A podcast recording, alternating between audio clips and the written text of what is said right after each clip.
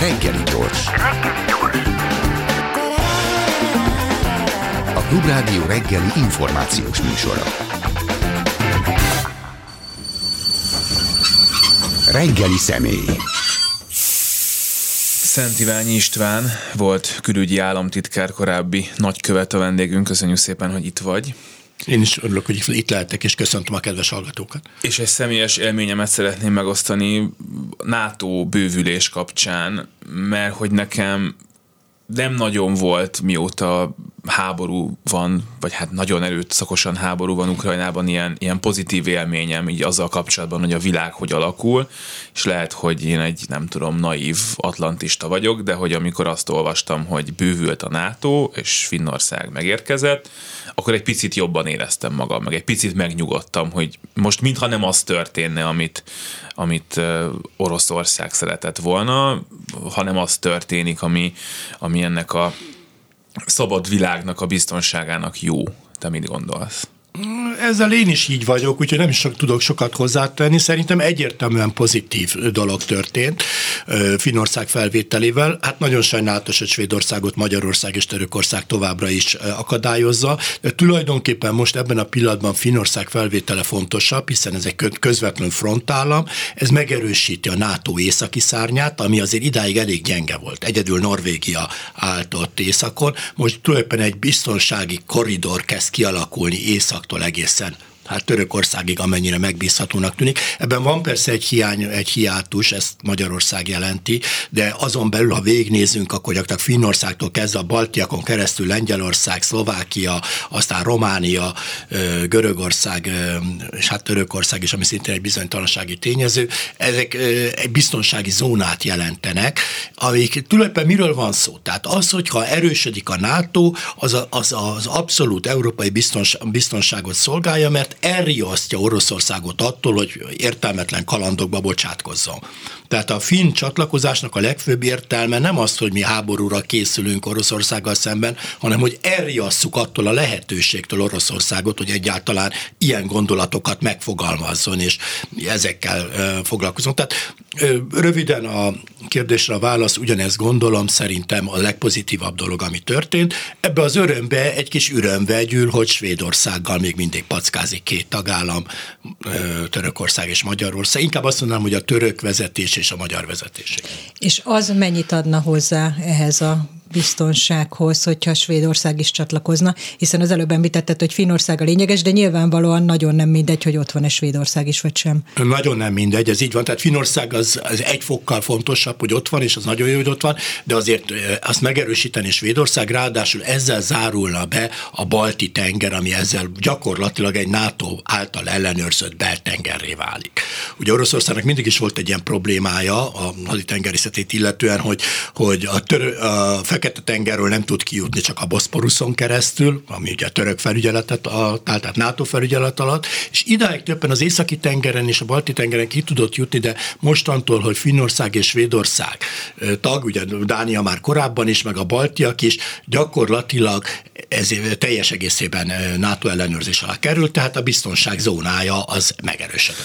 Fogunk majd beszélni arról, hogy Magyarország miért csinálja azt, amit csinál, de talán itt azért Törökország a fontos. Nekem nekem megint csak optimistaként, meg ilyen realistaként azt tűnik valószínűnek, hogy a végén az fontosabb lesz minden saját személyes politikai szempontnál, hogy erősödjön a NATO, és ebből az következik nekem, hogy Svédország előbb-utóbb a NATO tagja lesz, aztán persze majd meglátjuk, hogy a török választások után mi történik, és akkor ebből meg az következik, hogy bár Oroszország tudja menedzselni a háborúját tovább, nem nagy sikerekkel egyelőre a fronton, de hogyha a nagy képet nézzük, akkor nem az történik, amit a orosz elnök szeretett volna. Ez így van-e?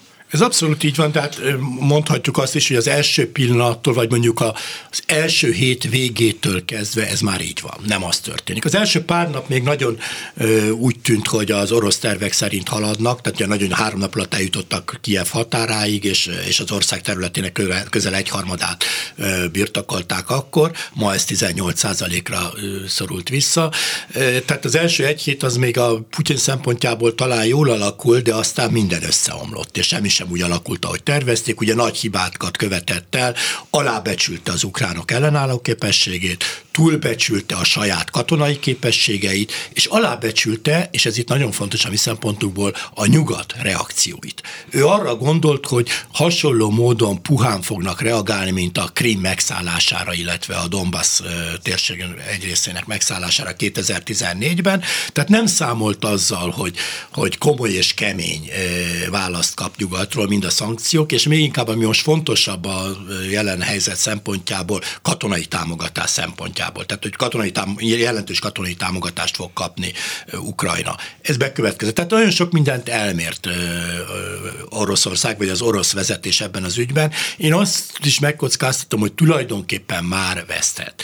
Ugye azt szokták mondani, hogy ha Oroszország, most átvitértem be, tehát Oroszország nem nyer, akkor veszít. Ha Ukrajna nem veszít, akkor már nyer. Tehát, hogyha nem, ugye nem tud, az már evidensnek tűnik számomra, hogy már legyőzni Ukrajnát nem tudják, ahogy az eredeti tervek voltak. Hát ugye Ukra- Kiev határában álltak, és már a hírek szerint felkészültek arra, hogy, hogy egy bábkormányt Janukovics vezetésével beiktatnak Ukrajna élére, és besorozzák ilyen második Belarusként Ukrajnát. Hát ez, ennek most már semmilyen realitása nincs.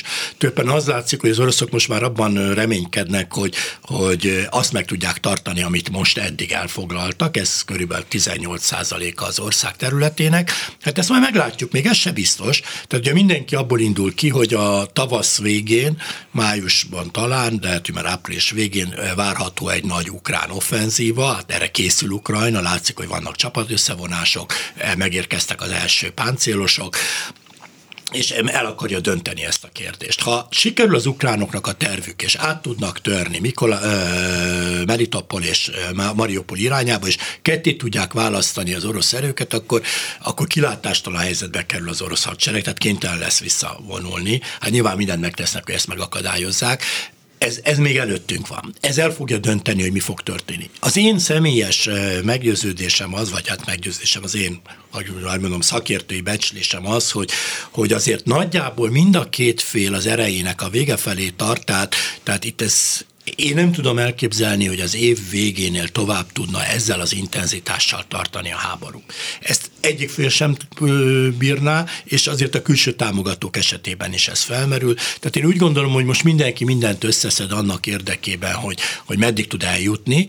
Ha ukránok el tudnak jutni és át tudnak törni, akkor olyan kedvező pozícióba kerülnek, amikor már szerintem valóban lehet tárgyalni arról, hogy mi, hogyan fejeződjön be, vagy záruljon le a konfliktus.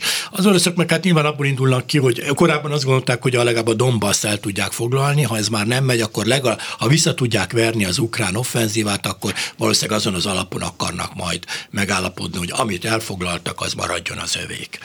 Hát ezt meglátjuk. Tehát én, én nem számítok arra, hogy ennél tovább tudjon tartani, mert ez mind a két fél számára nagyon, nagyon nagy erőkifejtést igényelt, és nagyon a végén járnak, és látszik azért a lakosság is fárad.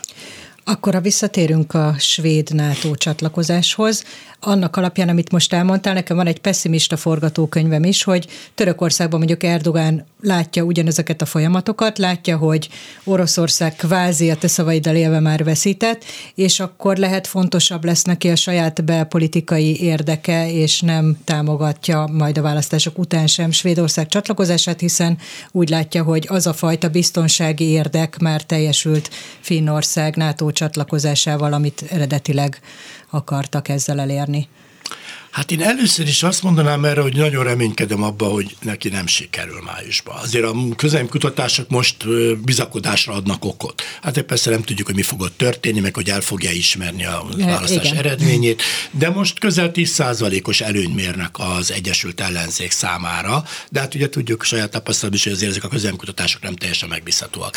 De minden esetben neki erre a nacionalizmusra, ugye itt, itt van egy nacionalista kártya, ő a nacionalista szavazókat szeretné megszólítani azzal, hogy ők a, a kurdok miatt a svédeket akadályozza. Tehát ez, ez neki igazából szerintem a választásokig kell, mert most kell mozgósítani saját szavazóit. Én nem gondolom, hogy utána ez neki nagyon fontos lenne az, hogy most az a 120 embert kiadja Svédország, vagy nem. Ráadásul ezt ők is tudják, hogy Svédország, ha akarná, sem tudná igazából kiadni ezeket az embereket, mert ezek politikai menekültek, vagy menet, még menekültek, akiket a nemzetközi menedékjog véd, és a bíróságnál tudják, tehát hogyha őket ki akarnák szolgáltatni, akkor a, a svéd bíróság akadályozná ezt meg. Egy jogállamban ugyanis politikai menekültet kiszolgáltatni nem lehet.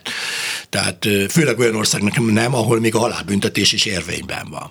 Tehát én, én azt gondolom, hogy ez a húzavon, ez a választásokig fog tartani, akárhogy is végződik. Hát, hogyha az ellenzék nyer, akkor nyilván van le fog zárulni, de szerintem Erdogán győzelme esetében is, ugye most a NATO tanácsülésen, külügyi tanácsülésen volt egy érdekes mozzanat, Blinkennel tárgyalt a török külügyminiszter, Csafoszoglu, és a végén azt mondta, hogy nagyon előreadott tárgyalások folynak az új generációs F-16-osok megszerzéséről. Ugye tudjuk, hogy a Törökországnak ez régi álma, hogy hát ők F-35-ös szerettek volna, ami a legmodernebb amerikai gép, ezt, ezt kizárták az amerikaiak, de egyáltalán az, hogy amerikai gépeket kapjanak, attól tartózkodott az Egyesült Államok, mert ők SS-400-as orosz légvédelmi rendszereket szereztek be néhány évvel ezelőtt, és ugye azzal a veszéllyel jár ez a dolog, hogyha amerikai gépeket átadnak, és, és összehangolják az orosz elhárító rendszerekkel, hogy ezek után egy esetleges konfliktusban ezek a gépek sérülékenyek lesznek az orosz légvédelem számára, tehát lelőhetők lesznek.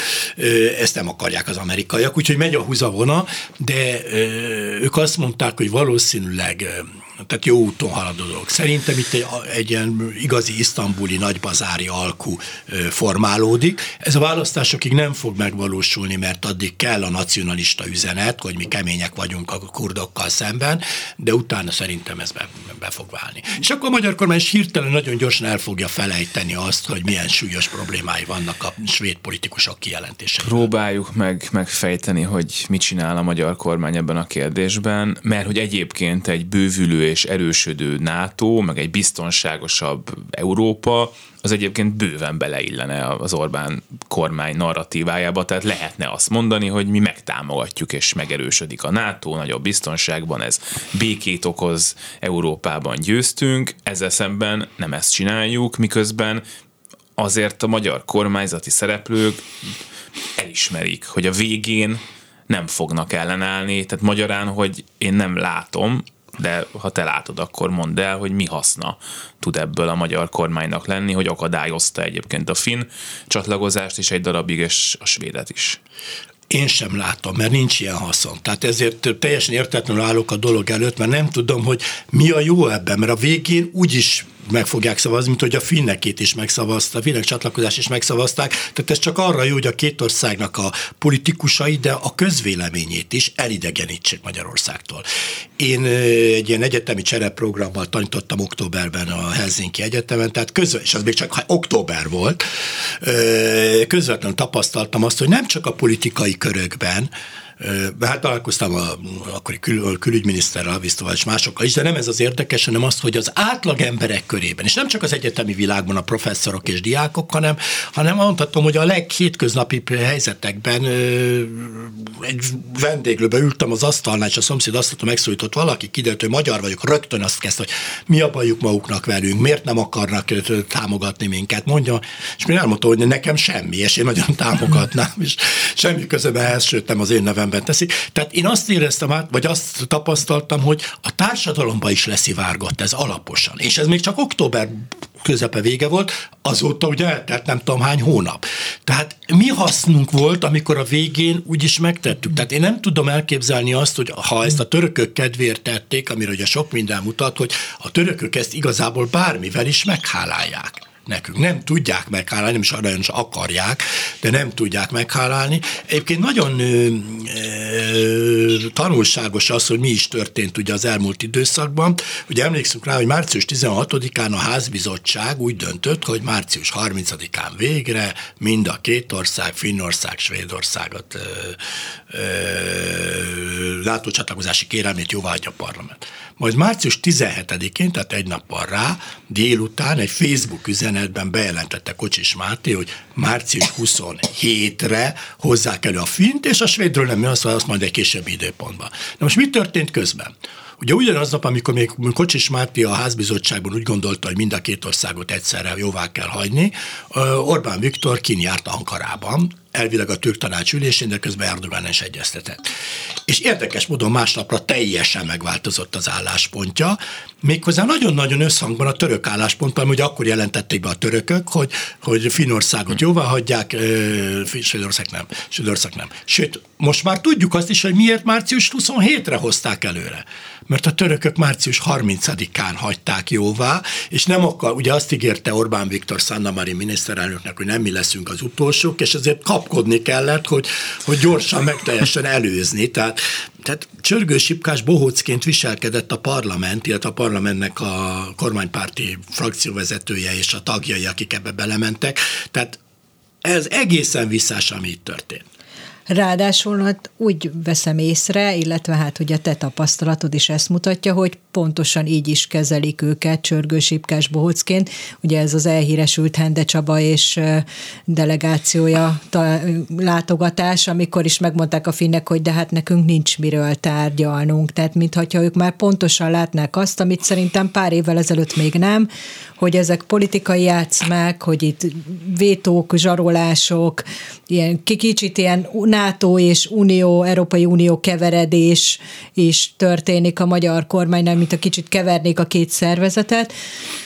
De hogy látod, hogy mennyire jön már ez át? Mert hogy nekem tényleg az az érzésem, hogy pár évvel ezelőtt még simán kimeltett volna a Hende Csaba és delegációja, és leültek volna velük tárgyalni, most meg tényleg hasukat fogják a nevetéstől, hogy na, hagyjatok már minket békén.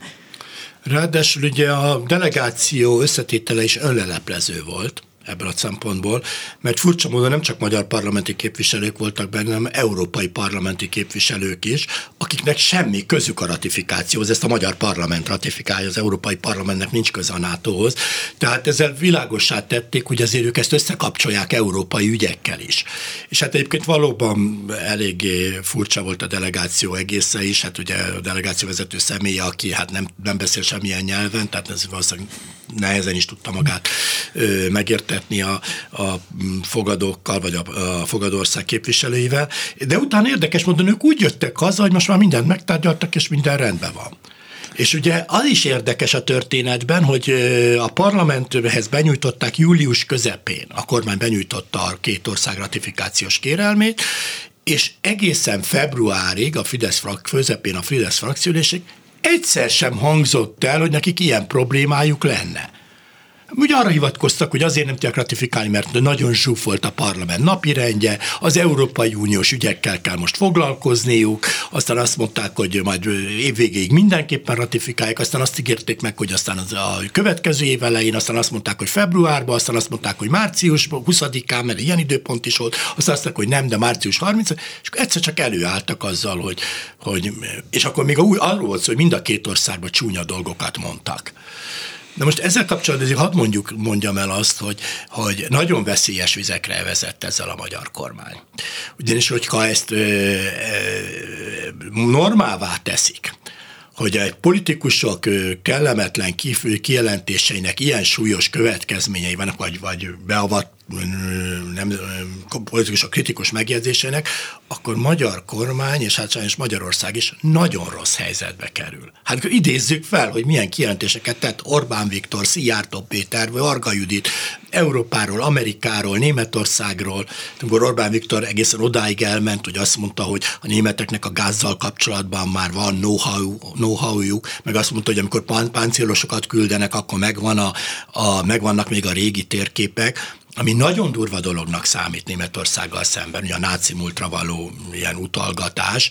Nem is beszélve arról, hogy egy olyan ország esetében teszik ezt, amelyik azért nagyon sokat tett, hogy szembenézzen a múltjával, ellentétben Magyarországgal, ahol ez mintha nem történt volna. A viszonyaink alakulásáról még annyit, hogy hát azért a NATO-nak van egy Finországnál, meg Svédországnál jelentősebb tagja az Egyesült Államok, és hát a magyar-amerikai viszony egyébként sem rózsás, nyilván, hogyha demokrata kormányzat van éppen, akkor még kevésbé, mennyiben befolyásolhatja ez a magyar-amerikai viszonyt, mert nyilván az amerikai érdek a NATO bővülése, és itt éppen a hírekben volt szó arról, hogy ezt a úgynevezett háború miatti veszélyhelyzet meghosszabbítást az amerikai nagykövet már egyszer sérelmezte itt Magyarországon, hogy miért van itt ilyen különleges jogi környezet. Most egy, ez egy dolog, a NATO csatlakozás korlátozása egy nagyobb dolog nyilván, de nem biztos, hogy ez jó a viszonyainkra nézve. Igen, hát ez nagyon érdekes, hogy a, ugyan, ugyanezett békepárti Magyarország az egyetlen, ahol háborús veszélyhelyzet van egész Európában. Tehát ahol tényleg ott vannak a, a frontvonal közelében a baltiak, a lengyelek, akár románok is közelebb, mint mi, hiszen mi tőlünk van talán a legtávolabb, bár szomszédos országban, nálunk van egyedül háborús vészhelyzet. Litvániában néhány határmenti régióban valóban van egy bizonyos vészhelyzeti elő, de az egész országra nézve ott sincs. Tehát ezt joggal tette szóval. Na most, ami az amerikaiakat illeti, hát nagyon egyértelmű volt Joe Bidennek az üzenete a mostan NATO csúcs alkalmából, aki egyrészt ugye üdvözölte Finország taggáválását, de rögtön Törökországot és Magyarországot felszólította, hogy most már aztán gyorsítsák fel a ratifikációs folyamatot, és, és tegyék meg. Tehát nem tesz jót a magyar-amerikai kapcsolatoknak, amik egyébként is hát igen rossz bőrben vannak. Ezt nagyon jól bemutat, megmutatta az, hogy a Demokráciák Közössége nevű szervezetnek, talán nem nevezném, de fórum, nemzetközi fórum, ahol 120 országot hívott meg az Egyesült Államok, és meg kell mondjam, nem csak feltétlenül nagyon demokratikus országokat, mert itt még Kongó is ott volt közöttük, meg Szudán, a Magyarországot és Törökországot nem hívták meg, és abban szerepet játszik ez a tényező is, hogy ez a két ország folyamatosan megbízhatatlannak tűnik NATO szempontból. Tehát, és már a második alkalommal nem hívták meg egyik országot, csak ugye két éve volt az első ilyen rendezvény, azon sem vett részt Magyarország, és hát azért nem nehéz eltekinteni attól, hogy folyamatosan gyalászkodnak a nagykövettel kapcsolatban. Ugye már még meg se érkezett Magyarországra, már Bájer Zsolt írt egy cikket, hogy hogy ne is jöjjön, mert a szenátusi meghallgatáson bíráló megjegyzéseket tett, és azóta is folyamatos támadások célpont, és méghozzá gusztustalan támadások célpontja, amit persze ő fölvesz, tehát ő beleáll ebbe. Ezt nem nagyon szokták a nagykövetek, hogy az európai diplomáciai stílustól ez azért távol van, de az amerikaiak azok, azok egy public diplomacy folytatnak, egy ilyen nyilvános diplomáciát, tehát ő, ő nem szívbajos, hogy úgy mondjam, és, és keményeket ő visszaüzen, és például legutóbb figyelmeztet emlékeztette a kormányt arra, amikor Orbán Viktor Trump elnöknek küldött egy üzenetet, hogy csak folytassa a harcot, és vele vagyunk, hogy bocsánat, ez nem beavatkozás a belügyekbe? Mert ugye idáig azt mondták, hogy itt Amerika csúnyán beleavatkozik a magyar belügyekbe, holott a NATO csatlakozás az nem egy magyar belügyi kérdés, nem egy belpolitikai kérdés, az egy nemzetközi kérdés, ellenben a Trump elnöknek a pere az nem nemzetközi ügy, az tényleg klasszikusan egy belpolitikai ügy.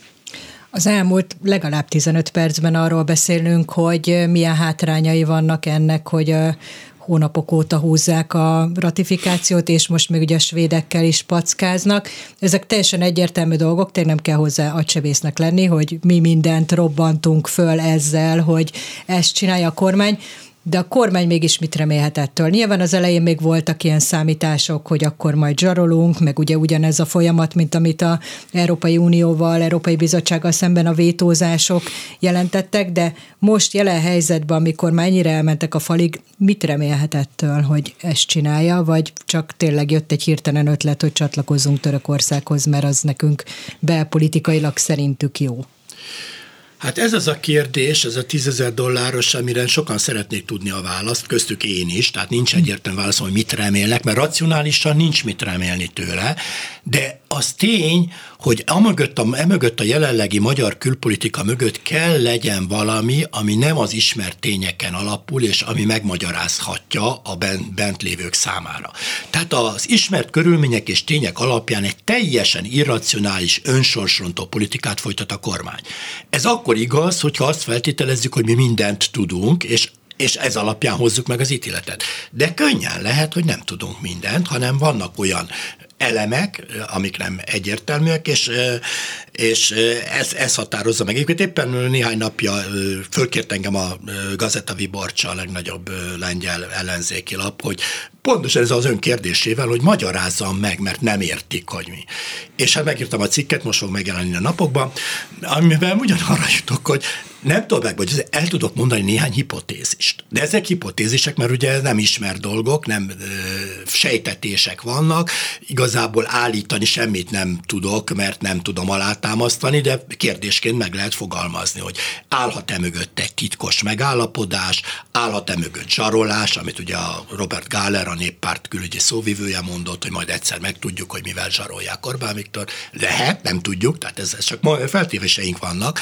Állhat-e mögött valamilyen magánüzleti érdek, tehát nem ismert, mert az ismert üzleti érdekek pont ellentétesek azzal, amit tudunk, ugye mi veszük a legdrágábban az orosz gázt, stb. Tehát valaminek kell legyen mögötte, mert nem gondolom azt, hogy csak és csupán ennyire irracionális lenne, a, mint aminek ez kinéz. Tehát így ennyiben tudok, nem tudok megnyugtató választ adni, én sem tudom a választ. Az egy vitakérdés, hogy mikortól kezdett el Magyarországnak kárt okozni az a külpolitika, amit a magyar kormány, meg Orbán Viktor elképzelt, de abban talán nincsen vita, hogy az elmúlt évben, mondjuk évben a Európai Uniós országokkal való viszonyunk az, az rendkívül megromlott, és ugye ennek most már pénzben mérhető kára van, megint csak lehet hosszan vitatkozni azon, hogy most az Európai Bizottság Unió az jól teszi-e, hogy nem küldi ezeket a forrásokat egy, egy válság alatt, és hogy ezt hogyan lehetne jól csinálni, de hogy az biztos, hogy ez egy szintlépés, és az a kérdés, hogy vajon miért következett be ez, miért van miért ilyen rossz fejek most velünk, hogyha eddig ez egyébként nem voltak, holott azért hát ugyanaz a kormány van, és ezért nagy átalakulások nem voltak a külpolitikánkban sem. Mi változott most? Miért jutott el most idáig ez a helyzet? Igen, tehát igaz az, hogy arról van vita. Én ugyan nagyon régóta azt mondom, könyvet is nem erről írtam, de a könyvemben is szó van róla, hogy, hogy ez egy elhibázott politika, és azt még 2018-ban írtam, tehát akkor is már egyértelmű volt. De az az igazság, hogy az tény, hogy a költségei ennek a nagyon furcsa különutas politikának nem voltak igazán magasak egészen a háború kitöréséig.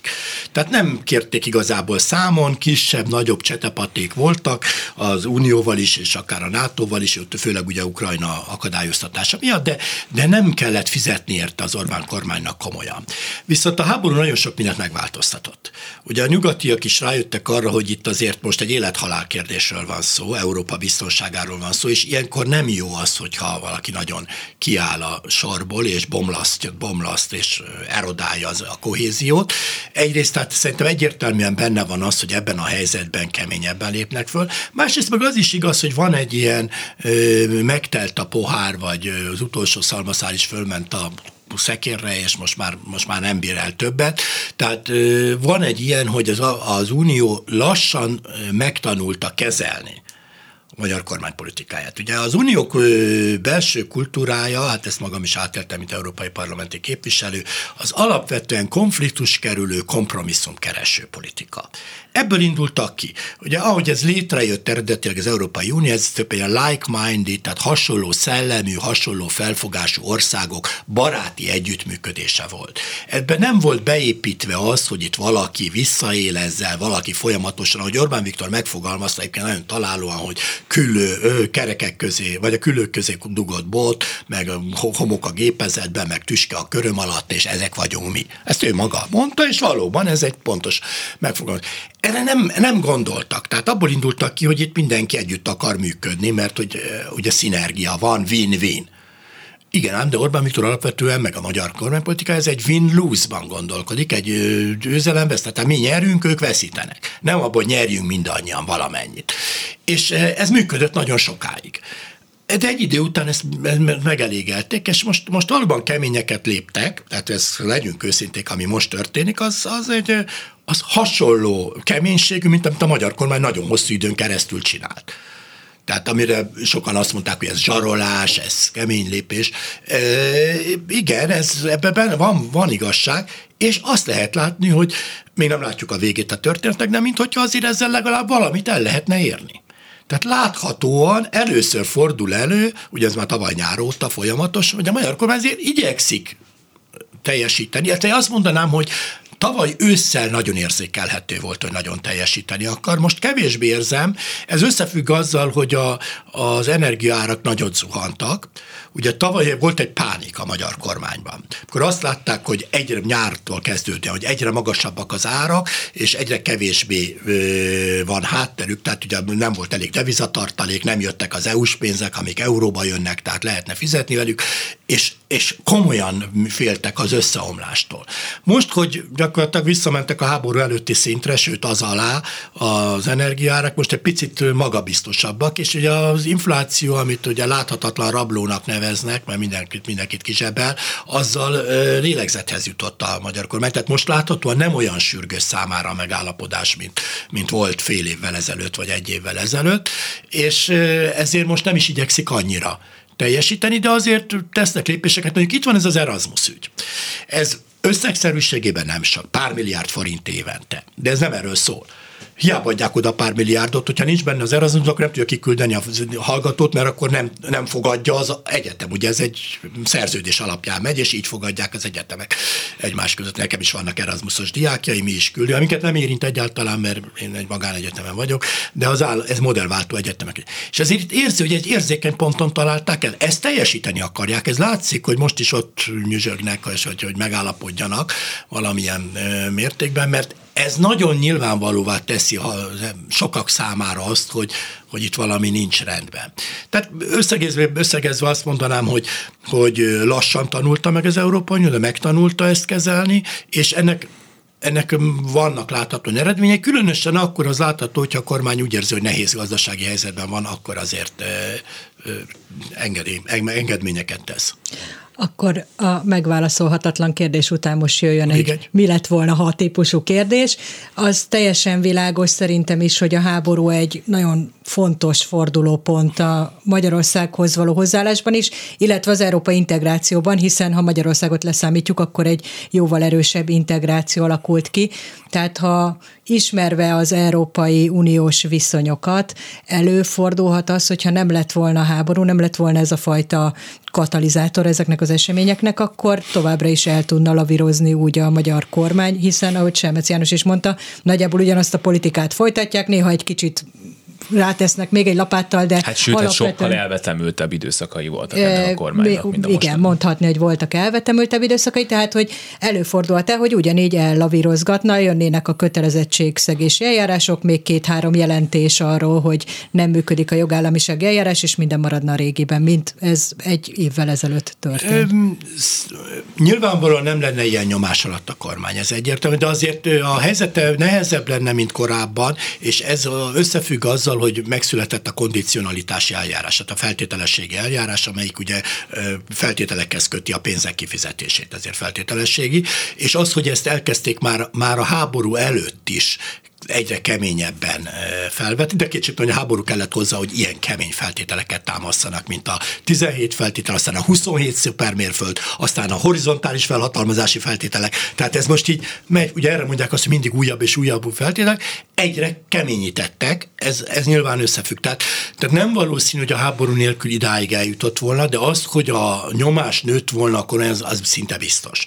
Mert ez már gyakorlatilag 2020 decemberétől a levegőben van. Tehát amikor Magyarország és Lengyelország megzsarolta, vétóval megfenyegette a többi országot, akkor ugyan engedtek valamilyen mértékig, de ezt nem felejtették el. És akkor azt mondják, hogy ezt azért még, még számon fogják kérni. És ez a baj egyébként a finn és svéd csatlakozással is, és már látjuk is, most már itt megy is a hőbörgés, hogy már Finnország is és Svédország is csatlakozott az Európai Bíróságon a Magyarországgal szembeni oldalhoz, ez a gyermek, ugye ez a gyermekvédelmi törvény kapcsán. Tehát nem felejtik el, tehát ennek, ennek lesz következménye. Ez egészen biztos, hogy ezeknek a lépéseknek most szép lassan láthatóan következményei lesznek.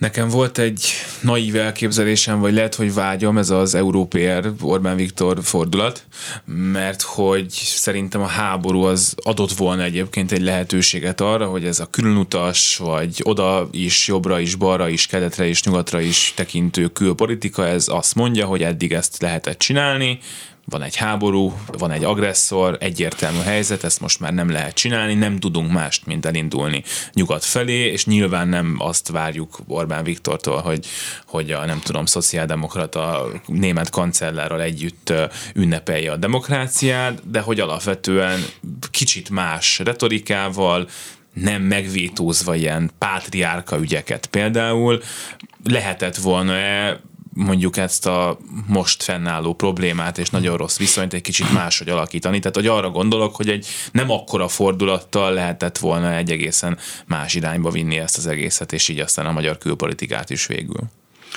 Hát én azt gondolom, hogy nem csak, hogy lehetett volna, hanem kellett volna. És ez lett volna racionális. És ugye nem csak a háború tette volna számára lehetővé vagy könnyűvé, hanem a választások is. Tehát a választások után egy új kormány jön létre, tehát nagyon könnyű egy új politikát hirdetni. Az nem ugyanaz, mint menet közben változtatni, hanem azt mondani, hogy mostantól egy új ciklus van, új politi, új miniszterek, stb.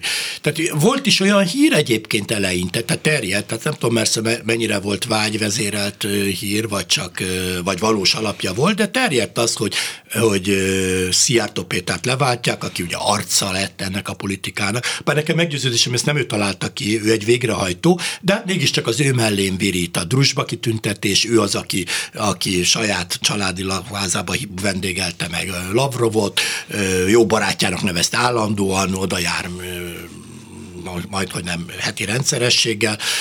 Tehát, tehát erős szimbolikus lépéseket kellett volna tenni, ahhoz, hogy akkor egy olyan fordulat legyen, amivel, amivel Magyarország is bekerült volna a főáramba, és akkor ez most mind nem lenne, amiről beszélünk, és ami nagyon racionális lett volna, mert valóban a háború új helyzetet teremtett, ahol beszéltünk erről, hogy előtte a költségei nem voltak olyan magasak ennek a különutas pávatáncos politikának, de a háború ezt nagyon költségesítette. De most nem így döntött. És akkor itt jön a az ön, vagy a te kérdésed, a tízezer dolláros kérdésed, vagy meg a Gazeta Viborcsa kérdése, hogy miért? Mi van el mögött? Mert, mert ezt, ezt nem értjük, hát sejtéseink vannak. Milyen konkrét hátrányai származhatnak hosszú távon a magyar kormánynak, meg nyilván Magyarországnak ebből, mert egyről már azért nagyjából tudunk, hogy amikor az ukrajnai újraépítés majd elkezdődik, akkor hát ha nem is maradunk ki belőle, de azért nem valószínű, hogy ott leszünk a tűz körül. Nyilván számos ilyen konkrét példa még felhozható, ami miatt, amiből mi ki fogunk maradni azért, mert most így viselkedünk, vagy viselkedik Orbán Viktor, azért magamról nem venném ezt. Helyes, igen. hát, hát már eleve az, hogy a pénzek, amik ugye már másfél éve ott állnak, és jöhetnének, elvileg nem jönnek, az már azért a következmények egyike. Valóban a majd mostani ukrajnai újjáépítésből Magyarország nem nagyon számíthat semmire. Hát olyan mértékig akadályozta, gátolta ezeket a folyamatokat, hogy nem valószínű, hogy ebben nagyon hozzá tud férni. És hát nem beszélve, hogy egy elszigetelődésben már ott vagyunk. Elkezdődött az, ami idáig azért még nem volt, hogy folyamatosan átlépnek. Magyarországon. Ugye amikor a magyar kormány azt mondta, hogy ő nem hajlandó üdvözölni azt, hogy a Nemzetközi Büntetőbíróság elfogató parancsot adott ki Putyinnal szemben, akkor nélküle kiadták a, a közleményt. Amikor a magyar kormány öt éven keresztül tudta gátolni eredményesen, hogy Ukrajna, a NATO-Ukrajna tanács miniszteri szinten létrejöjjön, most már nem veszik figyelembe azt, hogy Magyarország gátolja és tiltakozik. Hát Szijjártó Péter ezen hosszan panaszkodott is, hogy ez milyen csúnya dolog, de itt gyakorlatilag nem ez a csúnya dolog, hanem az, hogy aki nem ismeri föl, hogy a NATO az egy kollektív védelmi szervezet, amit nem azért hoztak létre, hogy az egyes tagállamok a saját kétoldalú konfliktusaikat és problémáikat azon keresztül oldják meg, hanem azért hozták létre, hogy biztonságot és stabilitást nyújtson a térségnek, azzal, hogy ők beemelték a kétoldalú kapcsolatokat, nem csak Magyarország, a Törökország ugyanezt teszi Svédország kapcsán, ezzel aláássák az, a szervezet misszióját és küldetését. És Magyarország már korábban is az Ukrajna ö, akadályozásával aláásta. Tehát itt, itt nem nézik, nem fogadják el, hogy a kétoldalú ügyek rendezése eszközeként fogja föl a magyar kormány ezt, teljesen eszköze, mert nem erről szól, nem ezért hozták létre. Tehát, tehát én azt gondolom, hogy Magyarország ugye el, teljesen elszigetelődőben van. Hát még a korábbi szoros szövetségesei, Lengyelország, a, a Varsói Visegrádi négyek is gyakorlatilag szétesett, nem működik, nincs senki. Maga Orbán Viktor mondta, hogy hát már nincs senki más, csak ő, meg a, meg, meg a Vatikán. Igen. Na igen, de két nap múlva Geleger érsek, aki a pápa külügyminiszter, azért ez megcáfolta, hogy hát ők azért nem úgy gondolják a tűzszünetet, ahogy Orbán Viktor, nem úgy, hogy ha kivonul Oroszország a, a ők tűzszünet akarnak, de csak akkor, hogyha kivonul azokra a területekről, amiket megszállva tart. Egy percünk van, Na, vissza tud-e menni egy olyan viszonyba a magyar kormány, a Fidesz, Európa többi részével, hogy az vállalható legyen mindkét fél számára, vagy benne van a pakliban az, hogy ez az elszigetelődés, ez, ez oda vezet, hogy mondjuk Orbán Viktornak terhessé válik ez a viszony, értem ez alatt az uniós tagságot, vagy csak így az utolsó percre. Hát sajnos azt kell mondjam, hogy ez is benne van a pakliban, rajta múlik. És, és kifejezetten azt mondom, hogy rajta, mert látható, hogy az összes fontos döntést ő maga, egy maga hozza, vagy egy nagyon szűk kör, akit nem is látunk át pontosan, hogy ki. Rajta múlik, tehát javíthatna ezen a viszonyon bármikor, megtehetné. Ugye ma is Pressman azt nyilatkozta épp a mai napon, hogy, hogy Magyarországon áll, hogy javítja a kapcsolatot az Egyesült Államokkal, ugyanez van az Unió is, de ha nem akarja, akkor sajnos elindulhat egy nagyon negatív folyamat, ami a kisodródás felé is eljuthat. De az is egy kérdés persze, hogy az Európai Bizottság meddig megy el. Tehát, hogy egy év múlva is még fogunk-e arról beszélni, hogy mikor jönnek már a pénzek. Igen, ezt, ezt nem tudjuk, de ez, ez is függvény azért annak, hogy Magyarország hogyan reagál. Szent Iványi István volt külügyi államtitkár, korábbi nagykövet. Köszönjük szépen, hogy itt voltál. Én is köszönöm a lehetőséget. És ezzel a reggeli gyors véget ért a szerkesztésben, segített minket Petes Vivien a műsor elkészítésében, Simon Erika és Lantai Miklós vettek még részt, és hát nagyon szépen köszönjük persze a túlélési gyakorlat keretében küldött nagyon sok támogatást folytatjuk tovább, hogy aztán folytathassuk a következő években is. Most elköszönnek a műsorvezetők. Herskovics Eszter. És Sámesz János könyvklub jön, aztán pedig Báder Tamás a hírekkel. Minden jót! Reggeli gyors, nem maradjon le semmiről.